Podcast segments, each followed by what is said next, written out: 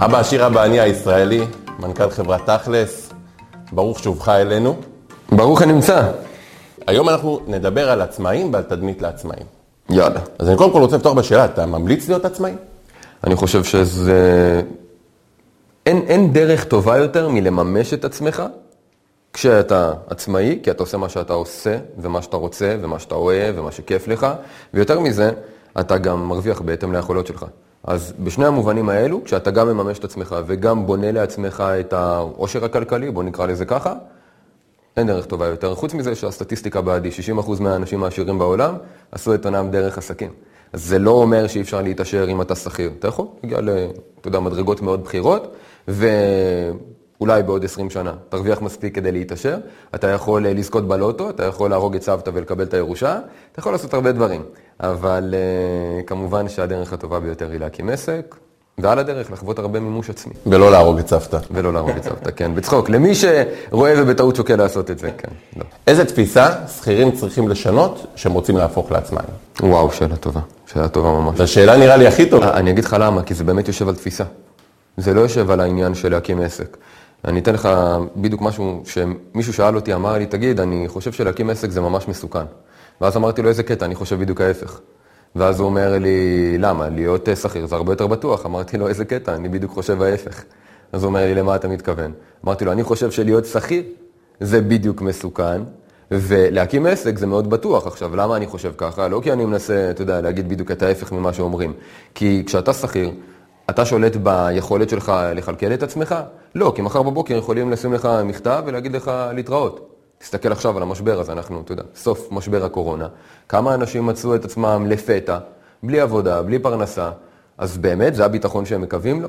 פעם זה היה נכון, לפני 20-30 שנה היה ביטחון תעסוקתי לכל החיים, עד הפנסיה, כן, עברנו את זה, נגמר. היום, אם אתה מקים עסק ובונה אותו נכון, עם הערכות יציבות, אתה באמת יודע מה אתה עושה, עסק, פי מיליון יותר בטוח מלהיות שכיר. להיות שכיר היום הפך להיות ממש לא בטוח. איזה טעויות עצמאים בדרך כלל עושים? הטעות הראשונה היא שהם לא מבינים בכלל מה זה עסק. זו הטעות הראשונה. מה, זה הכוונה? מה הכוונה?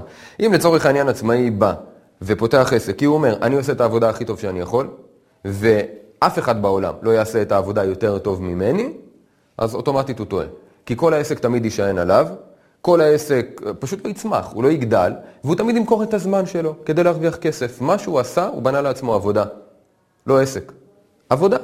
הוא הבוס, בכאילו אגב, הלקוחות שלו הם הבוס האמיתי. והוא גם העובד. והוא גם העובד.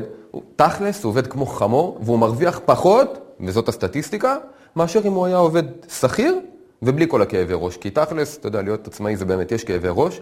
יש דווקא נקודה מעניינת, אנשים חושבים תמיד מה, מה התכונה הכי טובה שחייבת להיות לעצמאים. אז אתה יודע, תמיד נחישות, התמדה, דברים הסטנדרטיים. אבל תן לי את התכונה הכי טובה. אבל אני אגיד לך בדיוק מה, מה העניין. בסוף, מי שרוצה להיות עצמאי, צריך להיות לו חוסן נפשי מאוד גדול. ולמה? כי יש כל כך הרבה לחצים, כל כך הרבה בעיות, כל כך הרבה אתגרים שיכולים לשבור אותך בדרך, ורוב האנשים נופלים כי הם פשוט לא מסוגלים לעמוד בזה. ועצמאי עם כל האתגרים, ובמיוחד ככל שהוא צומח, הבעיות גדלות, לא קטנות. זה השלב שבו הוא חייב לפתח חוסן נפשי ולשים את הלחצים בצד ועדיין לישון כמו תינוק בלילה. ואנחנו גם ישנים פחות בתור עצמאי. תלוי עוד פעם, איך אתה מנהל את העסק, אני ישן שמונה שעות בלילה כמו תינוק, הכל טוב. וגם בהתחלה אני יכול להגיד לך, ישנתי פחות עד שהתפכחתי.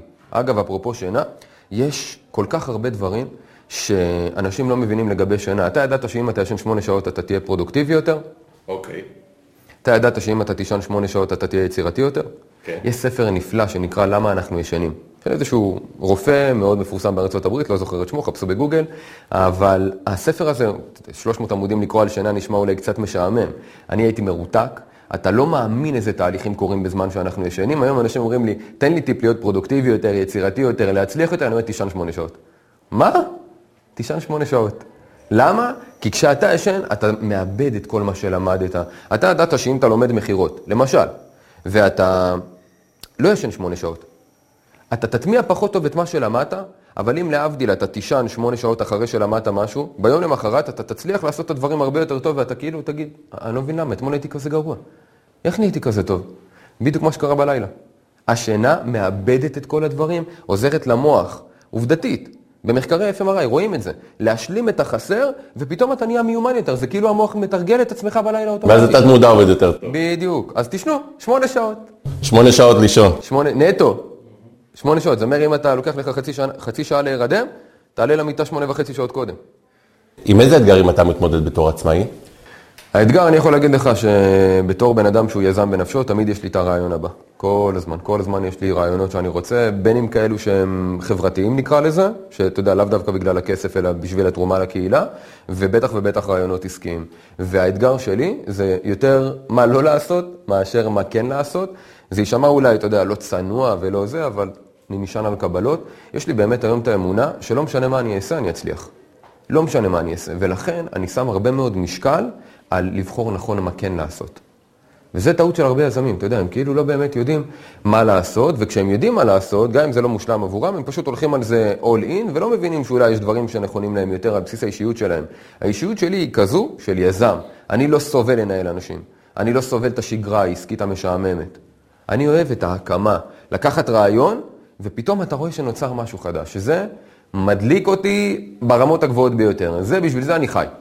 אז אני צריך לבחור מה לא לעשות, זה אחד האתגרים. אז הפתרון זה בחירה מה לעשות. לבחור לגמרי. וורן באפט נתן עצה טובה לאנשים שמקשיבים לו, הוא אומר תמיד, תעשו רשימה של כל הדברים שאתם רוצים, תבחרו את, מתוך נגיד 25 דברים, תבחרו את החמישה דברים שאתם רוצים לעבוד עליהם, ושימו בצד רשימה של כל ה-20, וכל יום תקראו את ה-20 האלו, ותדעו מה אסור לכם לעשות. וזה יהיה הרבה יותר קשה מאשר מה כן לעשות. השאלה אם יישמו את כל ה-20 האלה. זה, אתה יודע, אולי מתישהו כן, אבל העיקר הוא להתפקס היום על מה שנכון להיום. יאללה, משא ומתן. שהרבה עצמאים נכשלים בדרך במשא ומתן, מה הטיפ הכי טוב שאתה יכול אה, לתת כדי לצלוח משא ומתן נכון? בוא נקרא לזה מכירות, כי תכלס משא ומתן זה מכירה,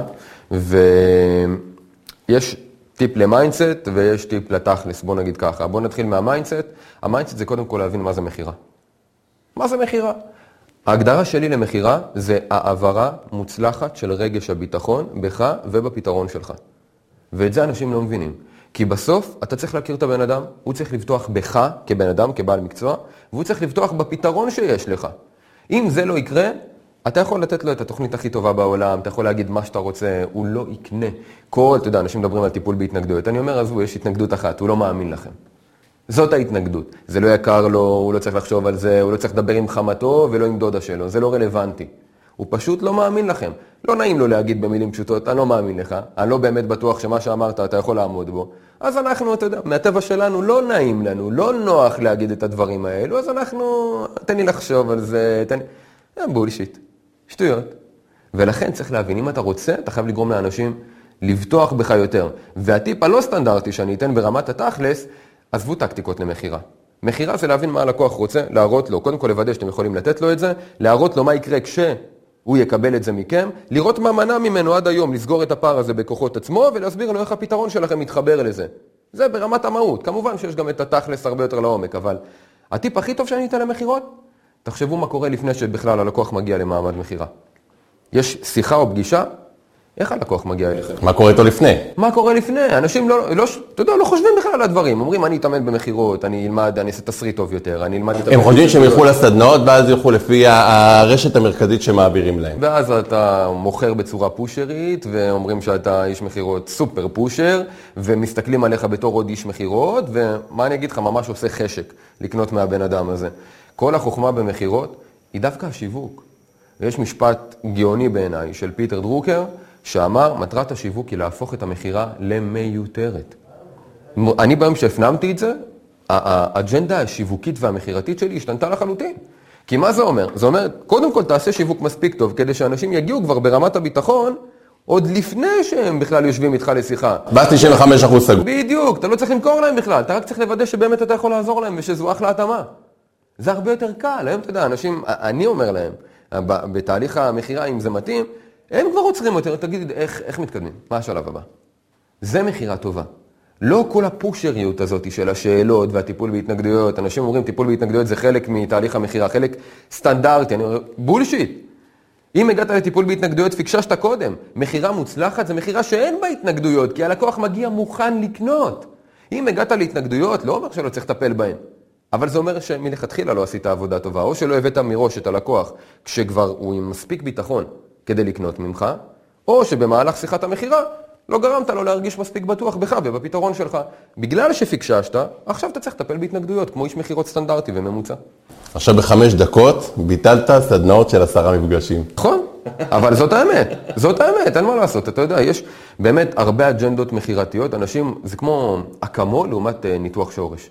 אז ללמוד תסריט מכירה או ללמוד איזה טקטיקה מניפולטיבית למה להגיד ללקוח כשהוא אומר לך יקר לי. זה אקמול.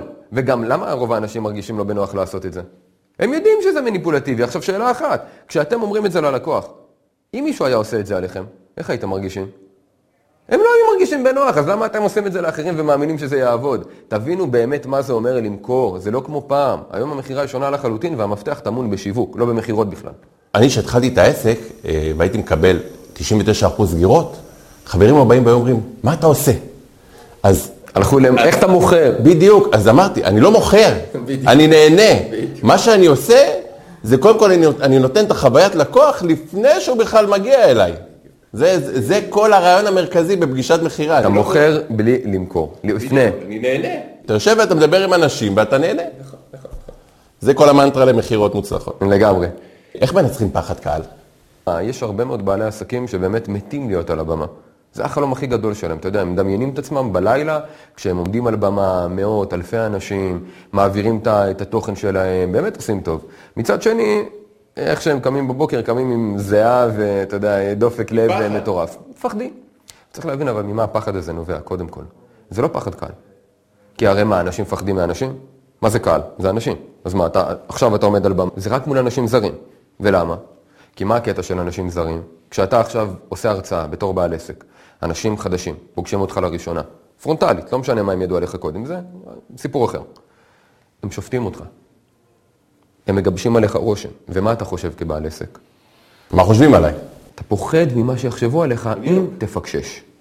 אז אתה פוחד שיצחקו עליך, אתה פוחד שיחשבו שאתה לא מקצועי, ועמוק עמוק עמוק בפנים, ובשקט בשקט, הם פוחדים שיבינו שאולי הם לא כאלה טובים כמו שהם משקפים. זה הפחד הכי גדול שלהם. הם מפחדים שיתפסו אותם. אתה יודע, זה מצחיק, יש הרבה מאוד אנשים, הייתה לי תקופה שאני חשבתי על זה. הייתי אומר כאילו, בוא'נה, אולי לא כזה טוב. אולי לא כזה טוב. ומה עשית כדי להתגבר על זה? בסוף אתה, אתה חוזר אחורה ואתה אומר, רגע, קודם כל, וואלה, אני לא כזה טוב, יש יותר טובים. זה דבר ראשון, עובדתית. יש הרבה יותר עשירים, הרבה יותר מצליחים, אני כאין וכאפס לעומת עשירי העולם. מצד שני, וזה אגב, זה, אתה יודע, זה מבאס אותך. אתה תמיד משווה את עצמך לגדולים יותר, זה מבאס. כי אתה תמיד משווה את עצמך לגורו שאתה רוצה להיות. בדיוק. וזה, בצד השני, אתה צריך להסתכל על החצי השני של המטבע, ולהגיד, רגע, מצד שני, בואו נסתכל רגע מה אני ביחס גם לאחרים שהם פחות טובים. ואז אתה אומר, אוקיי, בסדר, אז אולי אני לא הכי טוב בעולם, אבל וואלה, אני טוב. וככל שאתה נשען על ההצלחות המוכחות שלך מהעבר, אתה מצליח באמת לגבש יותר ביטחון, שזה תרופת הנגד לפחד. זה העניין. אז מי שפוחד מקהל, קודם כל שיבין ממה הוא פוחד. הוא פוחד שיצחקו עליו, הוא פוחד ממה שיחשבו עליו, הוא פוחד שידחו אותו בעקבות זה שיגלו אולי שהוא בלוף, וזה לא משנה אם הוא בלוף או לא, זה תלוי מה הוא חושב על עצמו. יכול להיות שהוא הגאון הכי טוב בעולם, אבל הוא לא חושב שהוא מספיק טוב. כל זה, מה יש לנו פה? ובתכלס, הוא פוחד שהוא ייכשל. פחד מכישלון, זה השורש של פחד קהל. ולכן, אם אתה לא תישען על הצלחות, אז הפחד קהל פשוט לא יעבור. בגלל זה כל הטקטיקות גם שמנסים לעבוד איתם עם אנשים, על לדמיין את האנשים בתחתונים וכל מיני כאלו, זה פשוט לא עובד. זה אקמול, עוד פעם, זה לא טיפול שורש. הטיפול שורש הוא להבין מה הפחד העמוק שלהם, ולפתור את הפחד הזה רגשית. כשהוא ייפטר, הטכניקות למול קהל זה, זה שטויות. אבל כשהוא ייפטר, הם גם יהיו הרבה יותר חופשיים על הבמה. זה כמו שעכשיו, אתה יודע, אנחנו מדברים. אתה רגיל למצלמה, אני רגיל. לא מעניין אותי שיש פה מצלמות, אני מדבר איתך חופשי. כי אני לא פוחד ממי שאני. אני לא פוחד להגיד לך דברים בלי לחשוב עליהם ולדבר מהר, וגם אם אני אגיד שטויות, אז אני אגיד שטויות, זה לא מעניין אותי, זה אני, אני אותנטי, אני לא פוחד. ויש אנשים שיאהבו את זה, ויש אנשים שלא יאהבו את זה.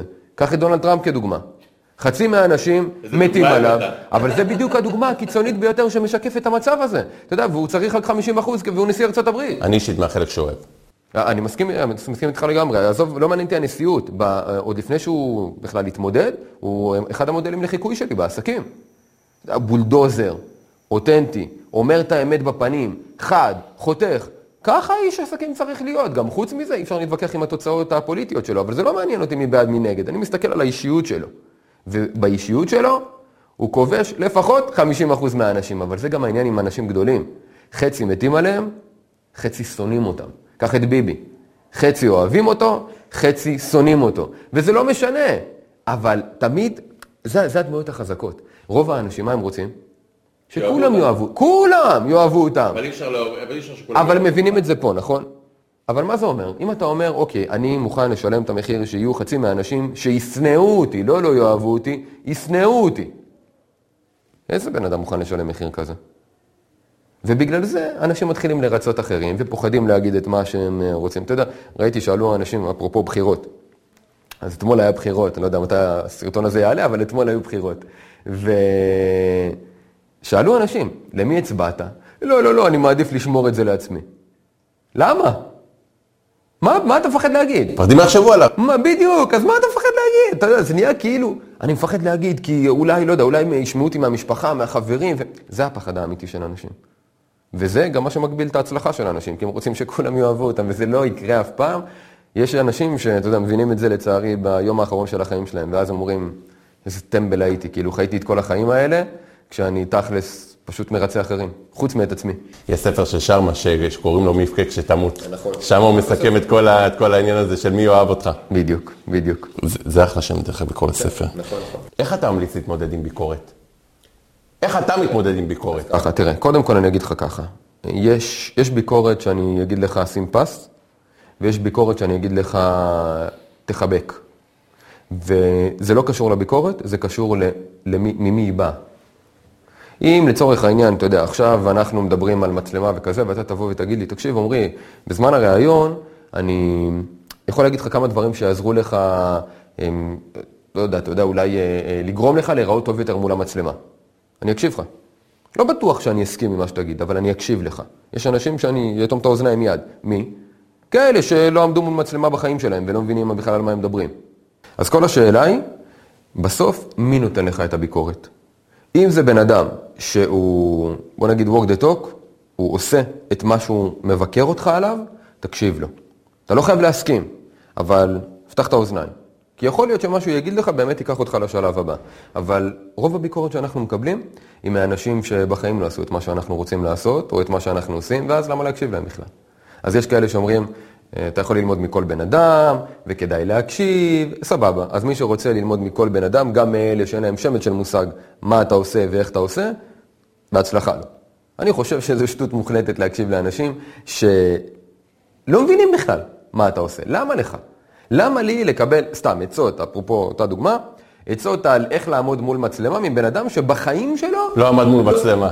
למה? ואותו דבר אגב, מצחיק, כמה בעלי מקצוע יש שהם, אתה יודע, מלמדים אנשים איך משהו, והם בעצמם לא עשו את זה. לא כמה אנשים מלמדים איך להצליח כלכלית, אבל חשבון הבנק שלהם צועק הצילו? כמה אה, מאמני כושר או יועצי תזונה, שלא נראים כמו מאמני כושר ויועצי תזונה, מלמדים איך לאכול בריא ו... זה, כמה כאלה יש? זה בדיוק מה שאני קורא לו עידן המנטורים. היום כולם רוצים להיות מנטורים, כי הרי כולם הצליחו. החוכמה צריכה להיות של הלקוחות, בלבחור עם מי לעבוד, ויש קריטריון אחד. האם הבן אדם הזה הוא walk the talk? אם אני הולך ללמוד אצל, אה, לא יודע, יועץ עסקי, מה ההצלחה העסקית שלו? אם אני לומד אצל מאמן, איך הוא חי את החיים שלו? האם אני, האם אני רואה בו מודל לחיקוי שבאמת אני רוצה לחיות ככה? איך הבן אדם הזה, הבן אדם הזה מלמד אותי לעמוד מול מצלמה? איך הוא עומד מול מצלמה? הבן אדם הזה מלמד אותי מכירות, איך הוא מוכר? ואת זה אנשים לא שואלים, הם לוקחים כמובן מאליו את ה... לא, הוא מלמד אותי שיווק, הוא יודע על מה הוא מדבר. היום קל לקרוא ספר ולדקלם. אבל בוא נראה את התוצאות, זה מה שמעניין. זה האנשים החכמים. הם בוחרים לפי תוצאות. האנשים הפחות חכמים נותנים לרושם להטות אותם. מאמן עסקי שרוצה להתחיל אה, קריירה ולהצליח, והוא בתחילת דרכו, מה אתה בעצם ממליץ לו לעשות? לפתוח עסק וקודם כל להוכיח שהוא יודע על מה הוא מדבר. ואיך הוא עושה את זה? שיחשוב על תחום שהוא אוהב, לאו דווקא אימון עסקי, אם הוא אוהב אימון, אם הוא אוהב לעזור לאנשים, שייקח אפילו חלק, אין לי בעיה. אם הוא יודע למכור, אז שיתחיל במכירות, לא בייעוץ עסקי. ייעוץ עסקי זה הכל, זה שיווק, זה מכירות, זה פיתוח מוצרים, זה פרסום, זה ניהול עובדים, זה ניהול עצמי, זה הכל. אבל תתחיל עם משהו שאתה יודע. גם אם אתה בעל עסק ואתה רק יודע למכור, תלמד מכירות. אתה walk the talk, אתה יודע למכור. תלמד מכירות. אחרי שתוכיח את ההצלחה שלך במכירות, תמשיך לשווק כמו שצריך. תוכיח שאתה יודע לשווק, תתחיל ללמד גם שיווק. אחרי זה אתה תבנה עסק מצליח, תלמד בעלי עסקים להצליח. אבל היום זה נהיה, אתה יודע, כאילו מקצוע. להיות יועץ עסקי. תחשוב על מרצים באקדמיה. כל האקדמיה עובדת ככה. יש לך פרופסורים למנהל עסקים שמעולם לא ניהלו עסק ניהלו עצמאי. איך הגיוני ללמוד מהם? בחייאת רבאק, איך? איך הגיוני? עכשיו יגידו לך אלה שבעד האקדמיה, לא, אתה לומד את התיאוריות ואתה מפתח חשיבה ואתה בסדר, הייתי שלוש שנים, למדתי כלכלה, סיימתי בהצטיינות יתרה, הייתי מצטיין דיקן, איך שיצאתי עשיתי delete כי לא למדתי כלום.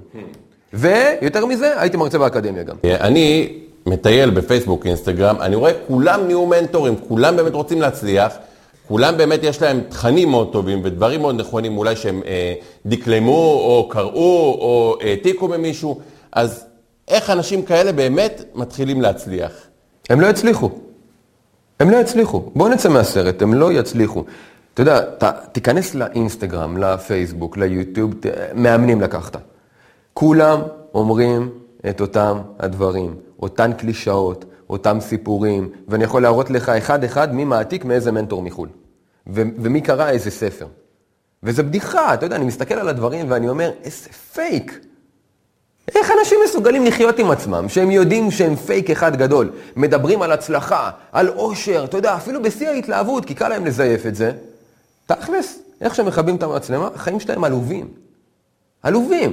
איך הם יכולים לחיות עם עצמם? אני לא מסוגל לדמיין מילה שאני מוציא מהפה ואני לא מאמין בה ולא עשיתי אותה. איך הם יכולים לחיות עם עצמם? אבל קראת לזה טוב, עידן המנטורים, קפצו על הגל. קפצו על הגל, אמרו היום וואלה כל אחד יכול להיות מנטור, עידן הידע, עידן המנטורים, יאללה. בעבודות, היום כולם רוצים להיות מנטורים. מה, עולה כסף לקרוא לעצמך מנטור? אתה יכול לפתוח עסק, וזה הכי מצחיק בעולם. יש לנו לקוחות באים אלינו ואומרים, אה, אתה יודע, אנחנו אומרים איך לקטלג אותם עכשיו. מה הטייטל שאתה רוצה לקרוא להם. ו- ואני, יש לי עיקרון אחד, תקרא לעצמך במי שאתה היום. אל תפאר את עצמך. לך תחפש, אתה יודע, אני רואה אנשים שהם אה, מנטורים, אה, ב-level שלי. אומרים, המנטור מספר אחד בישראל. מה, אני לא יכול לכתוב את זה? אני יכול. סליחה, אותו אחד שכותב, לא הבנתי, יש דירוג המנטורים בישראל, והופיע שם שאתה מספר אחד? מה אתה מחרטט? מה זה המנטור? תגיד מי אתה. תגיד, אה, אחד המנטורים המובילים בישראל. אין בעיה. אין בעיה. אם אתה אחד המנטורים הפופולריים, המובילים, תגיד, תפאדל. אבל תגיד מי אתה, אל תבוא ותחרטט אותי. אני המנטור הכי טוב בישראל, אני, אני בחיים לא אעשה משפט כזה, לך תחפש בכל הפרסומים שלי, לא תראה. אני אגיד לך מי אני.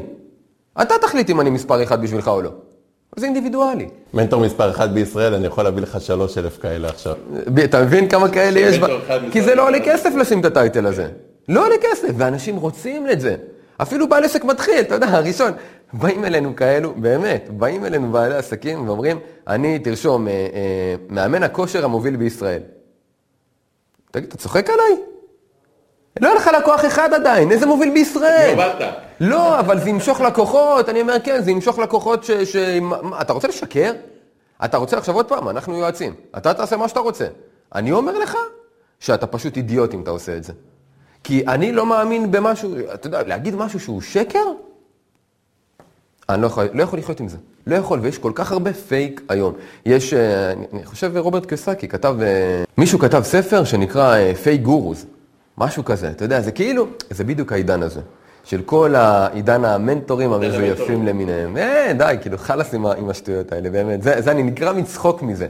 כי זה כל כך אה, אה, טיפשי, אין מילה אחרת. ואלה שמאמינים להם, הלקוחות, וזה באחריות הלקוחות. יש אצלנו לקוחות, וזה בצער, אני אומר, באים אלינו אחרי שהם עבדו עם מנטורים, ואמרו, תקשיב, לא, לא קיבלנו כלום. ואז אני אומר, תגיד, שאלה אחת, לא בא אליך בטענות, אבל שאלה אחת.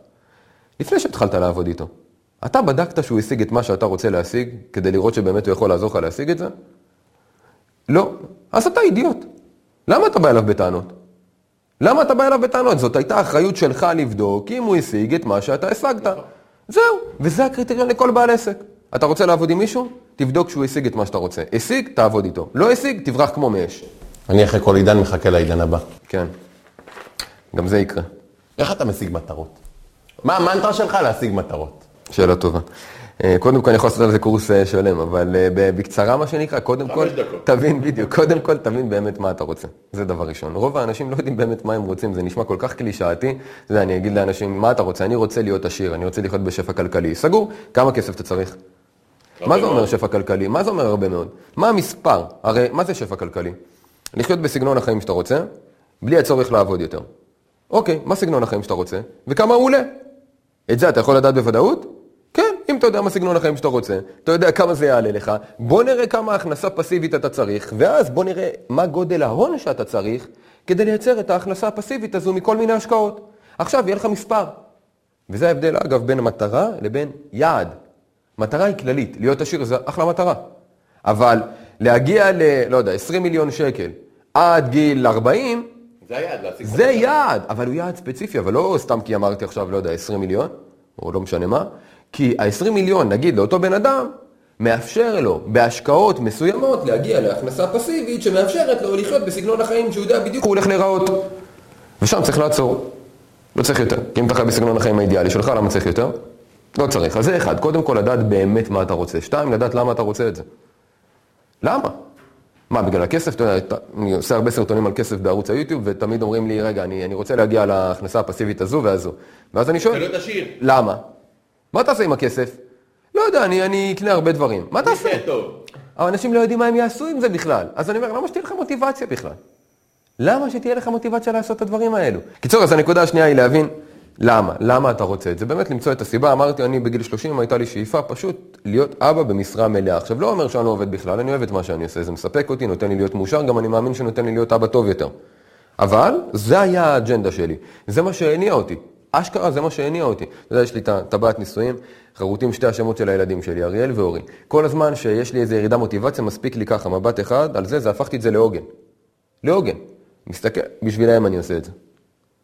זהו, וזה מחזיר אותי חזרה למסלול, זה הלמה שלי. הילדים שלי, זה הלמה שלי. אני יודע שזה נשמע קלישאה, כי כל אבא תמיד אומר, הילדים, הילדים, וואלה, אצלי זה בוער בי. בוער בי. אז זה הלמה. דבר שני, עכשיו, בוא תבין איך. אל תשבור את הראש. תמצא מישהו שהשיג את מה שאתה רוצה, זה מנטור, ותשאל אותו, מה עשית כדי להגיע למה שהגעת? תיצמד אליו, תשלם לו, תעבוד אצלו בחינם, תעשה מה שאתה רוצה, תקצר את הדרך. ואז תלמד מה לעשות, לא צריך לשבור את הראש. אחרי שתעשה את הדברים, יהיו אתגרים בדרך, לא הכל ילך לפי התוכנית, פה צריך את הגמישות ואת הנחישות כדי לשנות כיוון בהתאמה, להגיע בסוף, הגעת, תחגוג, סגור סיפור. זה מה שנקרא על קצה קיצו של המזלג. רוברט קיוסקי הישראלי, אני מאמין שהרבה אנשים למדו היום הרבה דברים חדשים להצלחה בעסקים. בכיף, ברוך בכיף, שובך בכיף. אלינו. בכיף, בכיף, בכיף. בכיף, תענוג, תודה לך. בכיף.